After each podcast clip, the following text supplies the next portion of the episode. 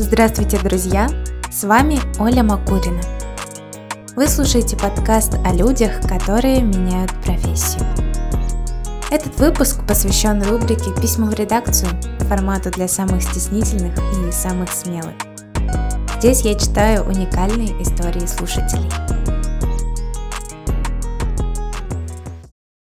Сегодня своей историей с нами поделился Дмитрий. Ему 24 года, он из города Улан-Удэ. Итак, слушаем.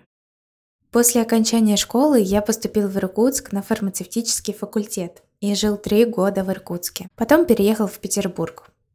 С детства мне нравилось играть в футбол, но сильных природных способностей к этому не было. Поэтому позже футбол стал просто как хобби. Любил компьютерные игры и раньше очень много времени проводил в них. Сейчас по-прежнему иногда люблю посвятить вечер этому. Еще мне всегда нравилось слушать музыку, я постоянно ходил в наушниках и искал новые треки. Мое образование сейчас 11 классов школы и незаконченное высшее по специальности фармация. В одиннадцатом классе школы и на первом курсе университета я серьезно увлекся написанием музыки на компьютере, что впоследствии и стало моей основной профессией. Сейчас я работаю аранжировщиком песен. Именно какого-то большого пути изменений профессии у меня не было. Просто на четвертом курсе университета я понял, что могу зарабатывать любимым делом и не доучился в университете, а занялся продвижением своего бренда в интернете. По специальности, которую получал в университете, я не работал потому что еще во время учебы понял, что мне не совсем интересно этим заниматься. Такая профессия подразумевает просто продажу товаров, а мне хотелось создавать что-то свое, свой товар или продукт и применять свои знания, развиваться в этом направлении. Из всего, что проходил в университете, больше всего мне запомнился только предмет философия, потому что эта тема тоже меня интересует.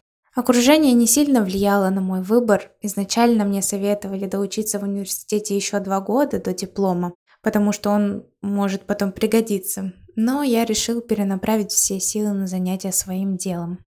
Когда создаешь какое-то свое дело, всегда присутствует демотивация. Хочется все бросить в какой-то момент, потому что кажется, что не получится или это никому не будет интересно. У меня получилось преодолеть этот период, и с тех пор, как я начал стабильно зарабатывать, сомнений стало меньше.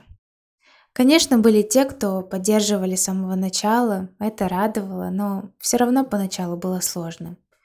Мне нравилось смотреть разные мотивационные видео на YouTube или обучающие и развивающие ролики в сфере музыки, это помогало продолжать двигаться своей дорогой.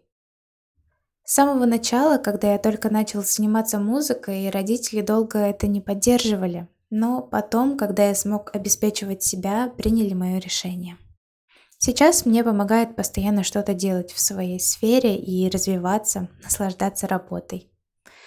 В чем заключается моя работа сейчас? Я пишу музыку и биты на продажу, и иногда беру работу на заказ. Занимаюсь этим, потому что по душе такая работа. Я каждый раз наслаждаюсь процессом, и сейчас меня все устраивает. Пока что основную деятельность другой не вижу, но иногда пробую разные новые хобби. Себе в прошлом я бы посоветовал попробовать заняться музыкой и ее изучением немного раньше, чтобы больше знать в настоящем. Моя мечта, даже не знаю, научиться хорошо играть на гитаре. Что бы посоветовал людям, которые будут слушать мою историю?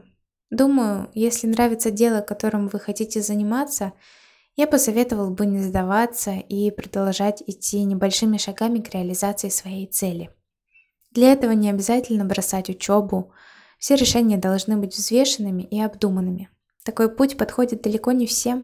В то же время, отказавшись от одного дела, вы освободите время и место в своей жизни для другого. И кто знает, может быть, Позже вы получите образование в той специальности, которая вам действительно пригодится. Конец письма. Если вы тоже хотите, чтобы ваша история попала в следующий выпуск подкаста «А кем тогда?», расскажите кратко, как вы меняли профессию, боролись со страхами, неуверенностью и демотивацией. Хватит нескольких абзацев. Контакты для связи и другую подробную информацию можно найти в описании подкаста и под этим выпуском. До встречи в следующем эпизоде.